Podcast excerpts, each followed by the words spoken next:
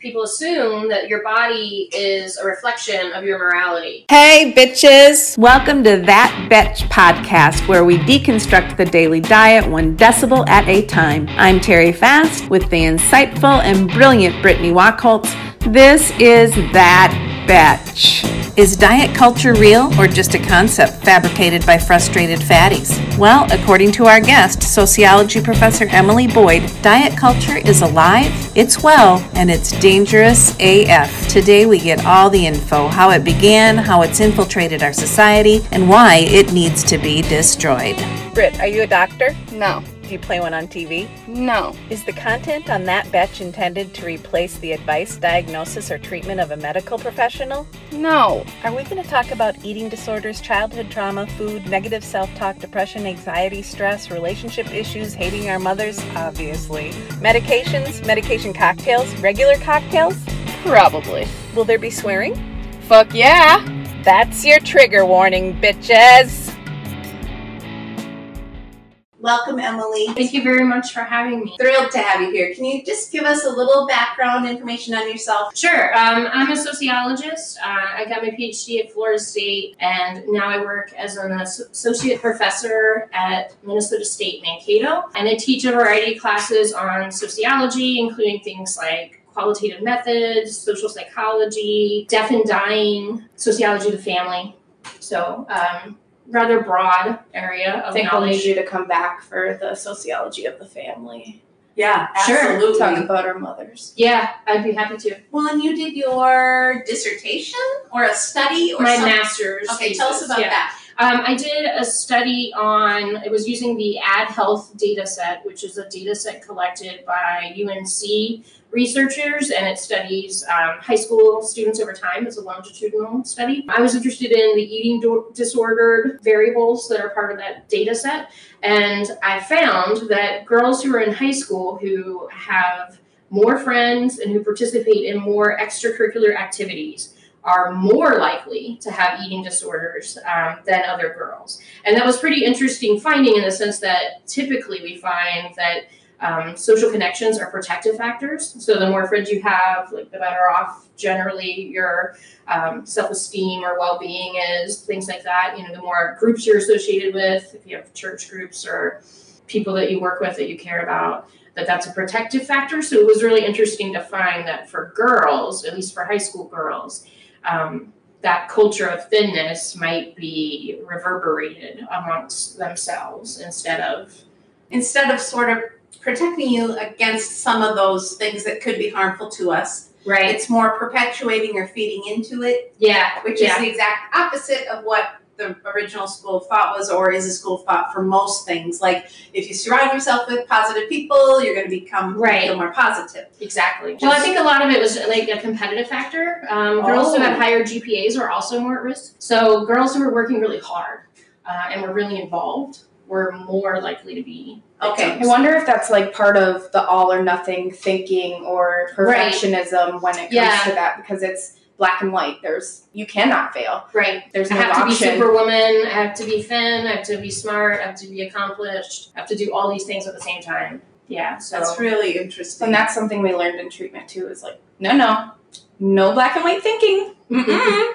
And it's an example of people utilizing eating disordered behaviors to try to gain an element of control in their lives. You know, if like you can't do anything about your family and you know you're stuck in this high school that you hate, maybe you know regulating your eating behaviors as a way to kind of feel like you're really the one who's in control. I see it both ways because I think if you are like limiting your intake or restricting, I can see it that as a form of control. In another way, and this is me personally, of course, I have no studies to back it up. I'd like to hear what you think, but for me, it's more about comfort and like rewarding myself and things like that. I don't know if that's control. Maybe it is, but it feels more like I deserve this or I worked so hard. Like I didn't have maybe those connections of people helping me with those sorts of things, so I used food. But it's interesting because you said restricting piece was part of the control, but the restricting piece is, could also be the fact that you're rewarding yourself.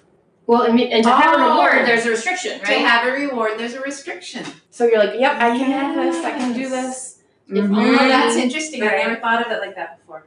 That's why diets fucking fail. Because you're restricting, you're not giving your body what you actually want, or in some cases need, and then boom, you are like me, binging. Yeah, and instead, if you you know if you fantasize about a cheeseburger and you just eat that cheeseburger, well, then it's over, and you don't have to obsess about it for a week. You know, like have oh, I five wish it was a cheeseburger. Yeah. I wish I was a cheeseburger.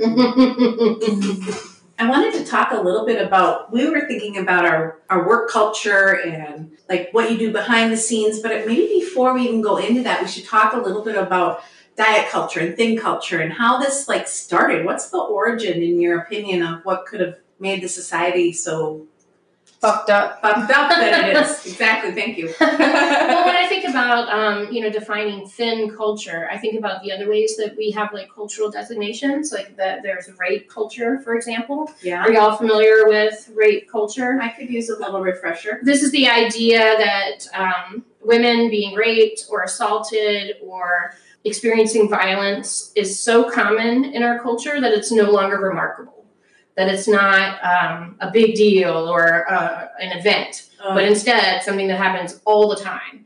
And so other parts of that are things like victim blaming, you know, oh, what, did, what was she wearing when that happened? Or, you know, not prosecuting rapists.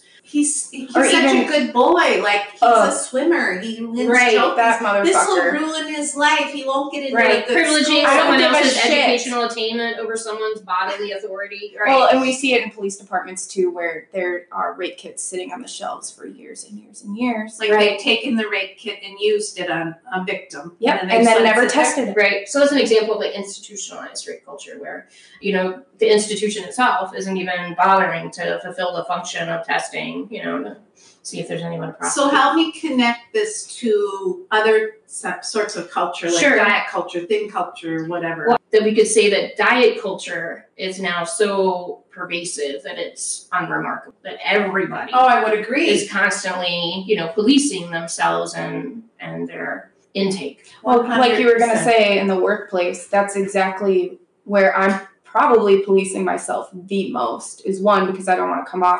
unprofessional because I'm a different person at work in general. Right. But then to add this layer of dieting and policing myself of, oh, when you think that? about people and what they think fat people are, you know, they're lazy, they have no self control, self indulgent. right. It's like those are not the qualities you want associated with your work persona. Sure, You know? and that's part of the whole discussion in the literature of making weight a morality thing. And so people with hard bodies are seen as hardworking and in control, accomplished, whereas people with soft bodies are viewed as lazy, you know, that they haven't kind of conquered their physical body. It's their own fault. Right, that there's a, a part of it, accountability. That's part of the morality. Is you know, you know, if you can't do it, then you're a you're a lesser person Yes. than a person who can lose the weight and control it with diet and exercise. Well, and I personally feel that about myself. I feel it from other people, whether that's real or imagined on my part, but I do put that on myself. And I think you were talking about sort of that phenomenon before, like this looking glass theory or right, what's it yeah. called? It's called the looking glass self. That's Charles Horton Cooley's major major theory. Essentially, what he's saying is that we a lot of our idea of who we are is based on our perception of what other people think of us. And so his theory has three steps. We imagine that someone views us. We imagine they have some kind of judgment or assessment of us. And then that view, that imagined view, then impacts how we see ourselves. And it's important that it's imagined. We don't actually know how So- other people think about so- what they, they think about us. But It's like eating in the car. So I don't want to be seen eating in my car. Like I think other people are watching me. Like, oh, there's I'm at a stoplight and this fat chick's got mail of her face next to me. That's so gross. Where in reality, they are very easily could be thinking about their grocery list, trying to get to work on time, changing the song on the radio, whatever. But I'm imagining that they're thinking this. And then not only that, but then we got the trash we got to throw Oh my away. god! When I was at the height of my binging, I mean, every day I was like trying to find a trash to put my bags in, my fast food bags, and it was very strategic. It wasn't just like, oh, I'm, I'm, I'm fine. I can just drive up to this one and I'll throw it in. It's fine. No one's looking. Right. No, you find a trash can that no one can see you and your car, Yeah. and you throw it away. I mean, the drug de- drug dealers are asleep right now. I'm going to this park. Yeah. throw it in the trash bin. Nobody's there. I'm gonna go get the mail. Drive quick to the gas station, throw And, it away. Yeah, that's that imagined view. Like, I mean, if anyone is even seeing you, and they might not be, they probably aren't thinking about you at all, right? Like, they're worried about their own lives. But um, that kind of makes me think of Foucault and, and Jeremy Bentham's conception of the panopticon. What? They're, You know that? You know, you you're not familiar? Uh, what's a pan? the panopticon is a theoretical model of a prison, and it's in a semicircle. Um, and the cells are all in the semicircle, sort of on the bottom floor. And then uh, in the middle of that semicircle is a guard tower up high. And this is designed in such a way that the inmates in their cells are constantly able to be watched by the guard in the tower, but they can't see the guard.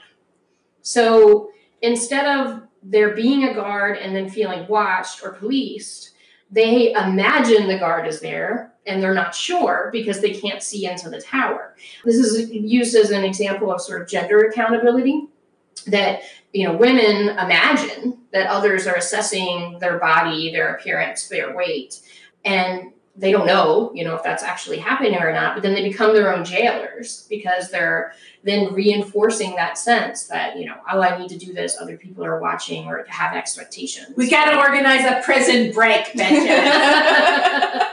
Well, and if we can go back to the workplace thing really quick, like I'm terrified that I'm going to get passed up for a promotion just because of the way I look. That's Yeah. a real concern. I mean, studies do show that statistically, people that are overweight, particularly women, uh, are more likely to get passed up for promotion, are, are less likely to, you know, have high um, occupational attainment. Even that women's salaries over their life course are impacted by their weight. Um, well, in the pink tax, what weren't you telling me about Mhm. that? Yeah, uh, the pink tax is when women have to pay more for products uh, that are really similar to men's products. So, like when you buy the Bic with the pink handle shaver, that might cost more than the it's one, pink. right? Because Because it's intended for women, right? Whatever. Mhm. yeah, and I mean it's bullshit, but I mean, and so you know, check it out, ladies. Um, when you're at the store, you know, if you're looking at a product and it's geared towards women, is there another generic product that would do you just as well that is cheaper? That's how I try to But now I'm getting all convoluted and mixed up because it's like there is real evidence for some of it, like that. There's studies or information and stat- stats that show this is real.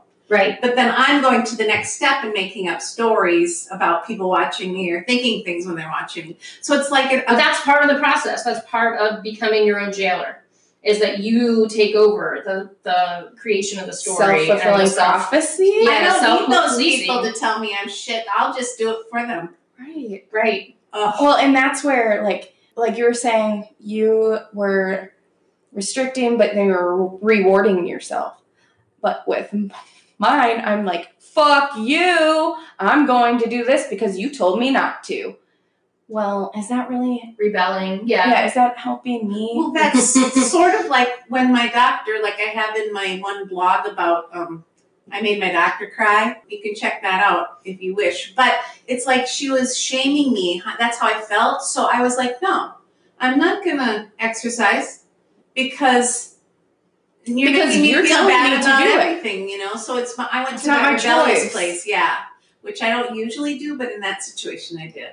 But that's what we all kind of need to start doing for things to change. Is to not, but sticking up for ourselves, not rebelling. Yeah, I think advocating for ourselves is one thing, and like we move because we want to move. Food doesn't have a value. There's no good food, bad food, those sorts of things. But let's talk about like previous cultures, like in earlier times, like beauty standards and different things that, like our history as a human race, may have contributed to some of the stuff we're experiencing now. Yeah, because they always say Marilyn Monroe was like what a size sixteen or something, I think they say size 12, but that's not true. Or that it would be a size 16 in today's.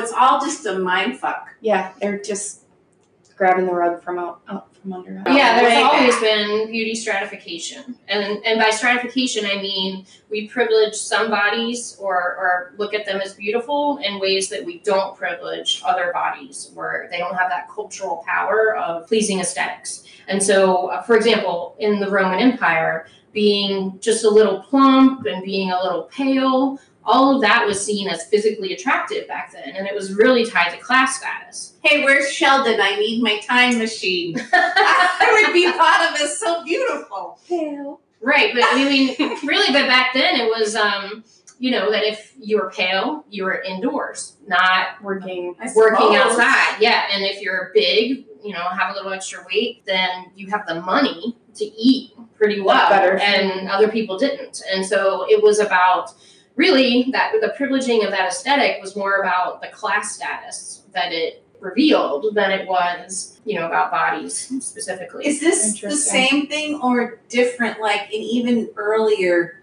societies, like Chinese foot binding and things Right. like that? Is that stratification or is it Yeah, related to it or? Yeah, I mean, it's more, I would say it's more about control of women's bodies, but that is a form of stratification. You know, that in Chinese foot binding, they, they take the, the toes of a woman's foot and kind of bind them back towards her ankle. In that culture, they think the way that women walk once they've had their feet bound is attractive or beautiful. Of course, this has really detrimental effects on women's mobility, right? Like if you've had your feet bound, you're not able to run a marathon or pick crops out of the field. And so, you know, you're likely to be upper class and you're likely to be dependent on a man, you know, your, your husband, your father for So the rest of your It's life. sort of a status. It could be thought of as a status symbol, like I'm in the wealthy class, so I don't have to work. But I'm suppressed by a man. But Right. also the other side of that, you talk about dichotomy all the time, and so it's like the other side of that is, well, I couldn't even get away if I wanted, you know, Right. or Oh. like you, I'm totally dependent on a man, my father, like you said, my husband, whoever, my brother, for my survival. I Uh. can't do anything for myself. It's kind Yeah. of like the dichotomy of female genital mutilation, FGM in Africa. Oh. You know, that women are getting clitoridectomies where their entire clitoris is removed. But if they don't do it, you know, You're, many like, societies it's dirty. voluntary. Yeah, yeah, you're rejected from your village or your group. And so you're kind of damned if you do and damned if you don't, right? Like either you're intact physically and, and you know you're able to, but you know, otherwise you're being removed from your culture. oh my god, just the things that people think of.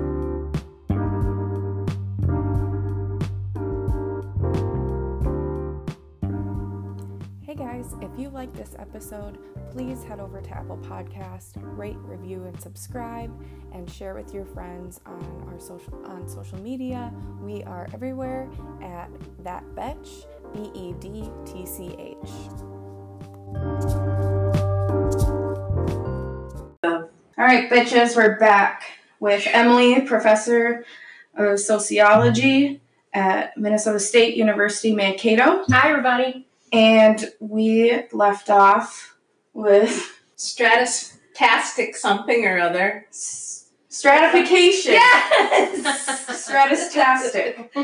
Yeah, so and how this thing things that have happened in beauty and culture and the economy like reverberate and they still like echo into our lives today. So right, we were talking about kind of really a long time ago. right.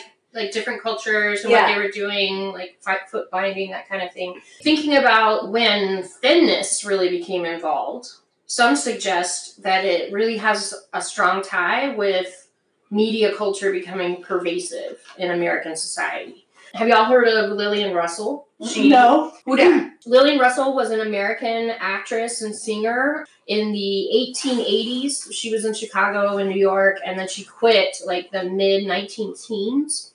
You know, she she left, um, you know, singing and acting. Showbiz. Um, right, showbiz, yes. And so that's the time period, you know, that she was really popular. And when discussing her, people called her Airy Fairy Lillian, the American Beauty. And she weighed over 200 pounds at the height of her popularity. wow. And so to me, this is a really good example of how, you know, a star at that time who was really well thought of in the popular culture that people emulated was a bigger girl.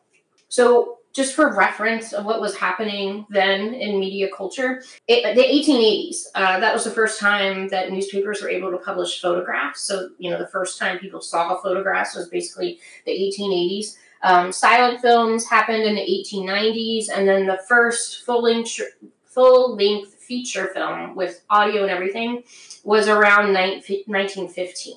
And so to me, this is a really good example. Lillian Russell, being very famous and appreciated for her body, is an example of that ending time when media, through photographs and then through films, became more pervasive in people's lives. I mean, we're still you know, 50 years away from people having televisions in their home, but people could go to the movies or whatever over the weekend and see images of movie stars where they would never have seen them before.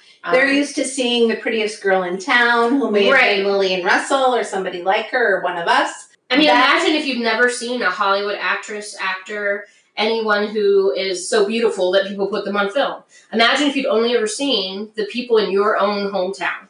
And that's where people were starting. And then, you know, media culture comes in and people have more exposure to photographs and films. And at the time, too, Hollywood studios were creating fan magazines for, for big actors and actresses and to get people interested in right. the films that were happening. And so, you know, they had to have small talk in these magazines and they would ask people, like, oh, whose clothes are you wearing? Where where do you dine? What's your skincare regime? Right. How do you get to look so beautiful? You know, so more attention was paid then uh, on the regime that women were engaging in to make themselves look good.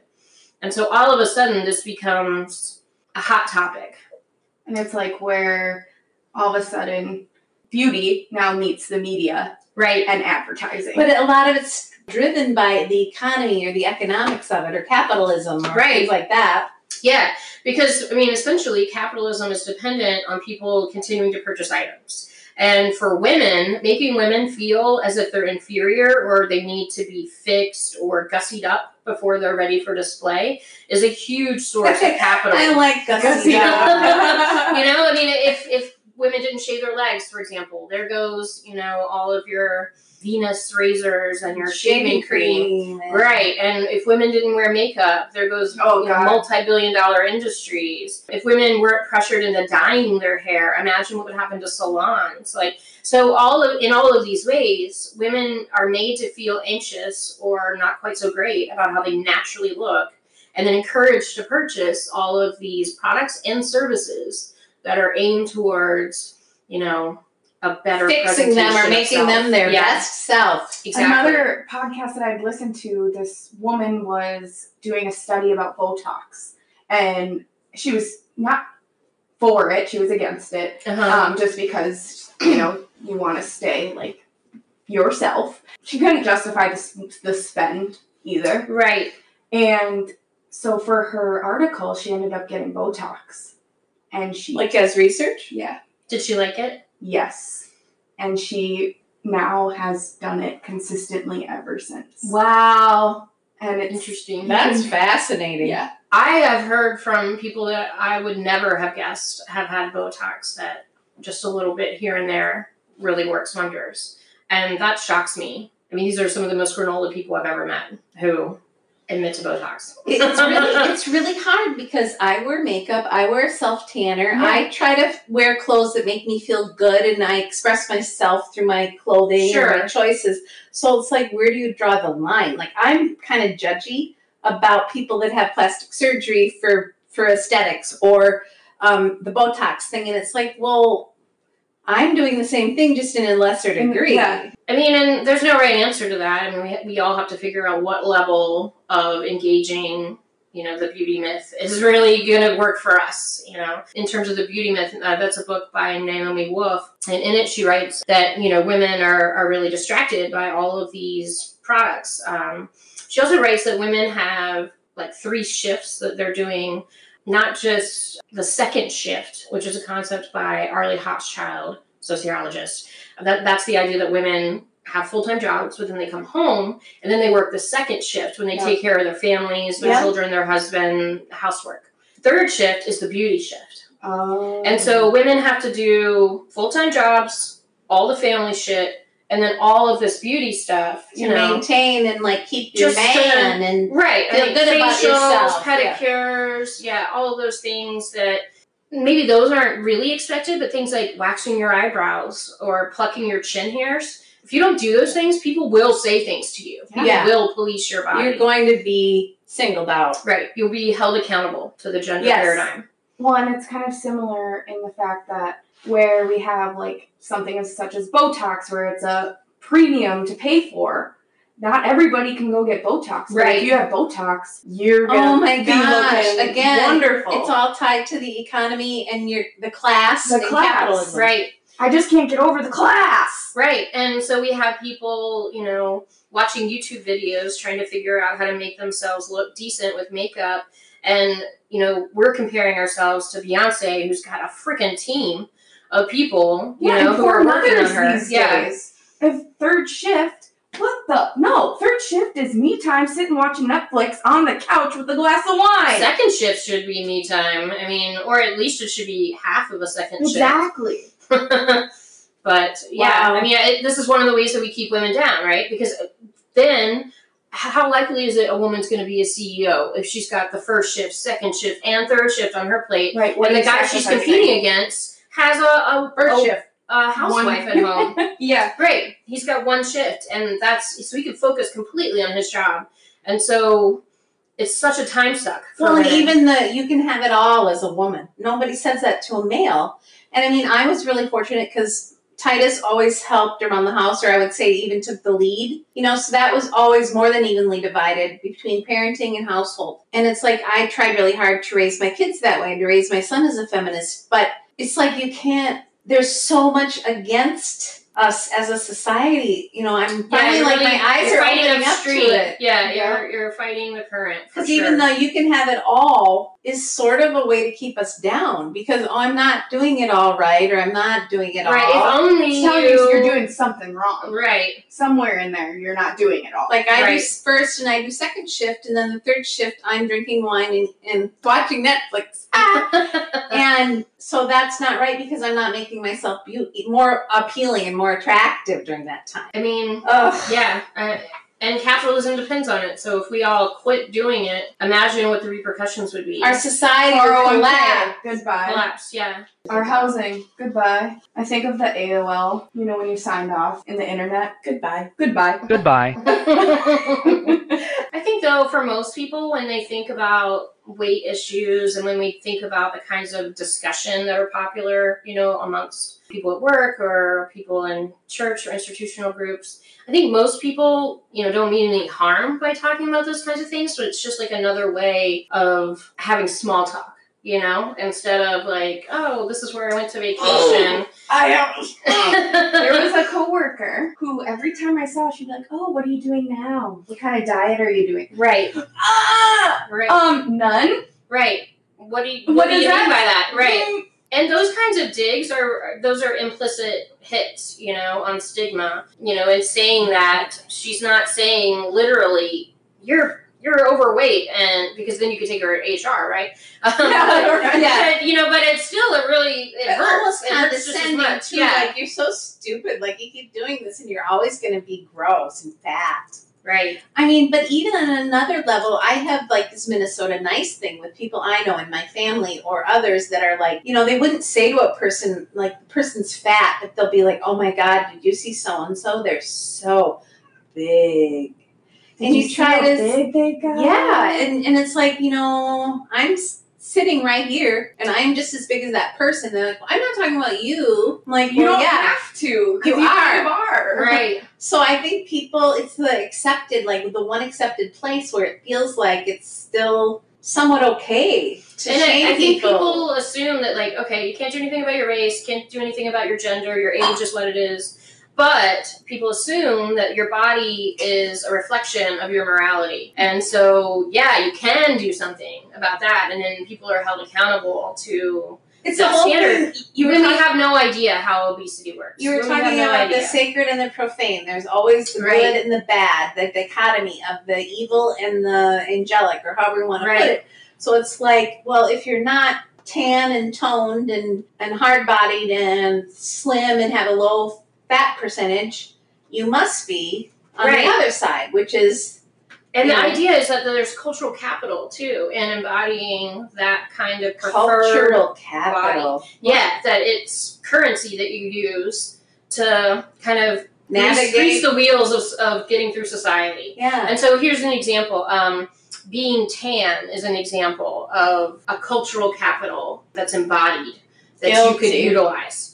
And so, I spray tan. so you know, we talked earlier about uh, you know back in the day, if you were pale, that was because you didn't have to work outside. Well, now you know if you're tan, it looks like you've been on vacation, or that you have time to be leisurely, or I backpacked through Europe. right, right. So it's down. It seems like your life is better, and It seems so that- innocent though, and it seems like most people, like you were saying earlier, probably do not make these connections. They're just like, No. oh, I like how But we look. know it though, you know, and, and sociology is good at that by pointing out like where norms are through deviance. You know, we can see what's me- really the rule Yeah, is when some people do it wrong. Deviant. So, like for example, with the tanning, tanning has cultural capital, but only to a point. You can tan wrong. You know, like nobody wants to look like a Jersey Shore orange Oompa Loompa, right? That does not give you cultural capital. You are that might reduce your cultural Yes. capital, right? You might look trashy or like you don't know um, good judgment, When right? yeah. mhm. To me, that's a really good example of, of how some embodied characteristics have cultural capital and allow the person who's embodying them a bit more couth or credibility within personal interactions. privilege, like you're right, saying. Mhm. What about how does that reflect like in the body size or body world? Like you have more cultural ca- capital if you are a, slender person. Yeah. mhm. I'm short on capital, kids. but I'm long on And my. I mean, it works in gender ways too. You know, if you're a woman and you're traditionally feminine, like you wear dresses sometimes and you do your hair and makeup, that's a way to have cultural capital. Versus if you're sort of more androgynous, you mm-hmm. know, I mean, people are more accepting of different gender expression now than they ever have been, but there still isn't that really wide. I mean, people expect Absolutely. people to play up to Well, masculinity. and like we were saying earlier, what does that look in, like in the workplace? I mean, I'm fortunate enough to where I work in a place that is very open and accepting. I mean, we're constantly donating money for LGBTQ, but can they show that in promotions? Right. And what about your workforce? Like, do you have anyone who's, you know, n- not necessarily um, cisgender or not necessarily straight or, yeah. Right. That's fascinating because we do at where I work and it's great. But I still feel like why is I want everyone to be included and I'm I'm very much a supporter and an advocate for the LGBTQ community. But it's like why is it okay to be somebody like that that's different with a gender, but when you're fat that's still not okay. Because we have a ways to go. And the laws and the legalities. They're told. I also Businesses are told you have to include these people, but they don't say you have to include fat Right. people. So you also have to think about the, the other side of it. Okay, so if, if people who are big are made to feel bad about themselves or think that others feel bad about, you know, look down on them or, you know, whatever. The other side of it is that if you're thin, you did something right. Yeah. you're better. And not necessarily, of course, liter- you know, we know that not all thin people are fit. There are some very sickly thin people. Thin people drop dead all the time, but that's not the point, right? I mean, that the idea is that if you can embody that cultural ideal, you get sort of credit for doing the preferred thing, right? Your packaging Well, it's all that matters, And again, it's the same the the the um, the sacred and the profane, right? Like which one is seen as the preferred way? Well, and And- doctors have a bias. Doctors will celebrate someone with a BMI of 28, but they will lecture to no end for someone with a BMI 30 plus. And that doesn't necessarily mean that that person's unhealthy. BMI Exactly. is only a measure of mass. It's not about the fitness of the mass. Well, I have to laugh because my husband is normal weight or close to it, maybe slightly overweight, and I am morbidly obese. Apparently. Who's on the according to the doctor chart? So who is on blood pressure medicines? Not I, said the pig. Who is on who is on cholesterol meds? Not I, said the pig. So he's on a bunch of stuff and I want him to be healthy, of course, and I think that's fine. I want him to be healthy. But you're but the it's one like, getting all the fucking Right. lectures about exercising Exactly. and going up hills. hence my yes, hence my blog on I made my doctor cry because that's what I did when I finally was an advocate for myself because of this pro- project. I never have done it in 50 years, and I finally told my doctor, you know what? I feel shamed, and you're not helping me. Not to get good for you. Not to get all political, but I mean, this is the same kind of ideology that maintains the class system. You know, that people who are wealthy think or imagine that they did something to deserve their wealth. When in fact, that's not, I mean, most people are born into that That wealth. entitled sort of And it- a Uh-huh. yeah, an entitled, but does that change the narrative of you should pull yourself up by your bootstraps and you know work hard for everything you have? No, it doesn't. It doesn't change the way our country perceives who's deserving and who's not deserving. And I think weight operates on a similar kind of dichotomy. The the language that we use uh, to talk about you know who who should be at fault for these conditions. Well, not to bring this back on myself, but I'm going to. I grew up in low income and violent household. I was thin by everyone's standards my whole life, but my self esteem was shit. My whole relationship with food was shit. And when I got into the real world, how did I cope with all that? I chose food. My sister chose addiction. My other sister chose alcoholism. But I'm the one who is the only one that's been pulled up by her bootstraps? No. Like, Ugh. well, and and I think too that how do they? but I'm fat. Well, but it's like it's viewed as different. Like, oh, alcoholism is a pro is a is a sickness, and and drug addiction is an illness, and I'm not disputing that. However, I'm gonna get heart disease and die. That's what studies say. well, you may or may not, but a lot of thin people do too. Right? But But it's your own fault because you eat like a pig, and you deserve to die from a heart attack. and it's So I wasn't- society. I wasn't born into something. I made something happen, but things I'm still big, even though I took my fate into my own hands. So it's it not doesn't factor. even- yeah, it doesn't. You having ambition and and um, integrity and work ethic and Doesn't make anyone fat or skinny. intelligence is not what makes a person fat or skinny. Yeah, okay, Right. I'm following. It took a while to get there, but we got there. Yes, I'm sorry. No, like I was not explaining what's it well. happening? I was trying to get there.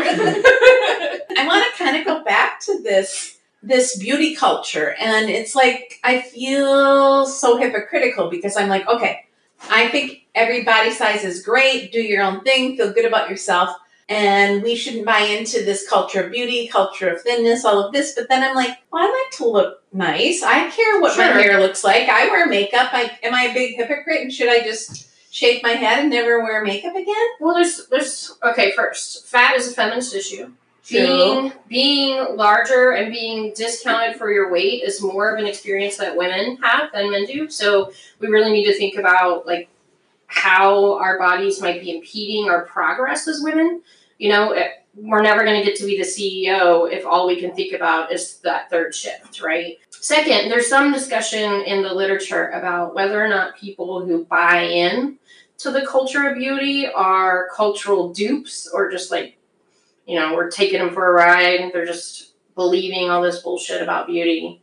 Or are they an informed person making an individual choice? So here's an example. Kathy Davis has done a bunch of work on cosmetic surgery, and she interviewed a lot of women in the Netherlands who had cosmetic surgery, and many of them said something along the lines of, I get it that there's all this pressure on women to, to display a certain kind of body, but my nose has just been my thing since I was a kid, and it's been really traumatic, and I really want to get it redone, you know, have a rhinoplasty, because that's going to make me feel good. Nose job.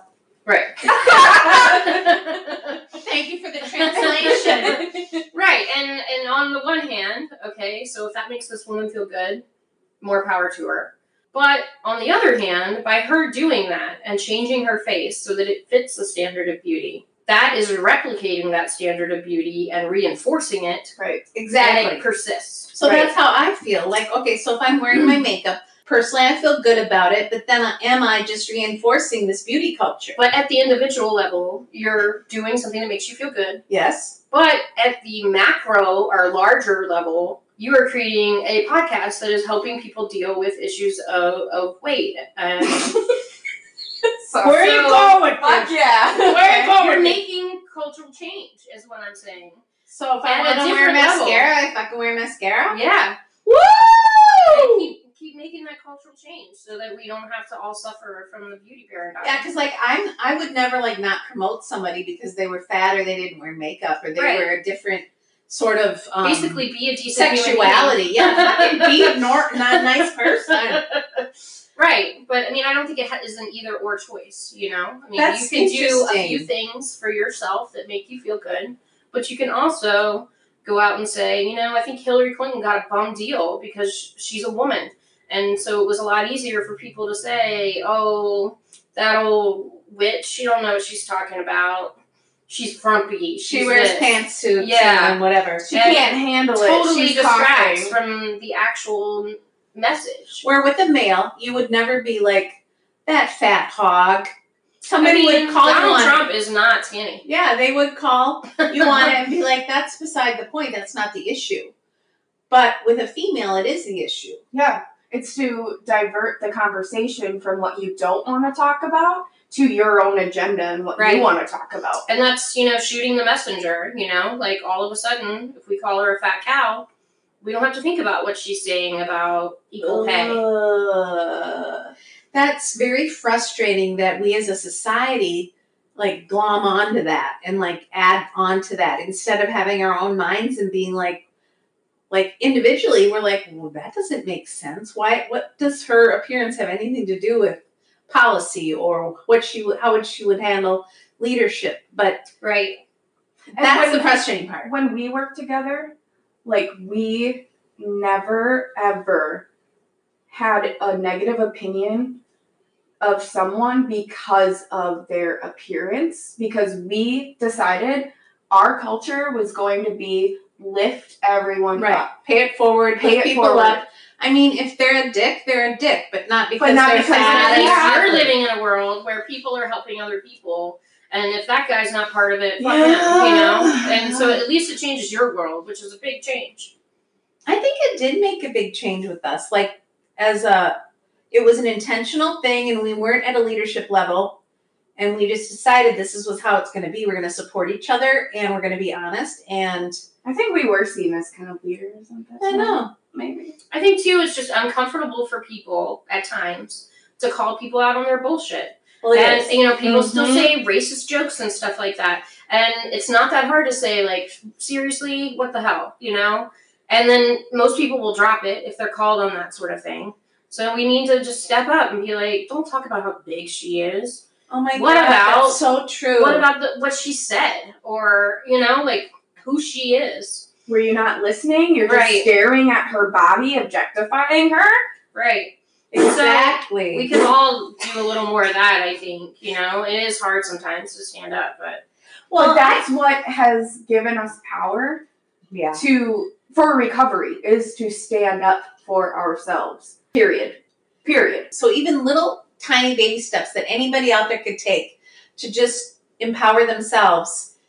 You might not change Tina. the world overnight, but you will change yourself, and that's really what matters because you are ultimately, if you have an eating disorder or disordered eating, destroying yourself. So let's change your perception of yourself, how you go about your life. Let's give yourself a voice and go. And give yourself a break. I mean, what we've been Yeah, talking about is that there are all these economic forces that are lined up to reinforce these unrealistic standards. That, you know, there's a gender and power and class divide that are all involved in creating this aesthetic hierarchy. And so it's not just us, it's everybody who, you know, the system, this institutionalization of thin is really harming a lot of people. And it's connected to other systems of oppression. And it's harming our society as a whole. That's the thing. It feels like, oh, you're targeting fat people or you're targeting thin people or whatever. It's hurting It's deeper than our that. society as a whole is not as Because advanced. then we're, we remain on the surface. We remain looking at the color of people's skin or how old they are or whether or not they're gay or straight instead of who they actually are. Hey, Emily, we want to thank you so much for joining us. I have learned a lot. Thank you for having me. You've given us a lot to think about, and I'm hoping that you will join us again. I just, we can't squeeze everything into one little podcast. I would love to. Absolutely. Especially to talk about our moms. Have yourself a great day. Hey, bitches. If you are anything like us, you are geeking out over Dr. Encyclopedia Emily Boyd and the discussion we're having, connecting all the dots between diet culture and how dangerous it is, and how it's been so pervasive and connected to so many other forms of oppression in our society over the years. She's provided so much information just off the top of her head.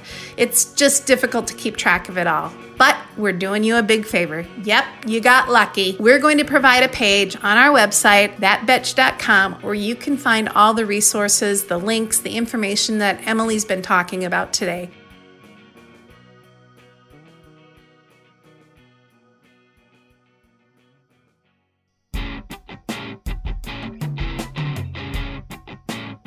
Betches, this is nuts. Next episode, we have the honor of having the Intuitive RD as our guest. That's right, Kirsten Ackerman, MS and RD. You probably follow her on Instagram, and if you don't, you really should. She's going to talk to us about why you should date your dietitian and her journey as a regular dietitian who has picked up the banner and started marching for body positivity and fat acceptance. You're not going to want to miss this. Fat Betch is a product of Britt Wacholtz and Terry Fast. Thanks to our head of community, Kate Rossellini. Thanks to Trent Fast for the original music. And thanks to everybody listening. Bye, bitches.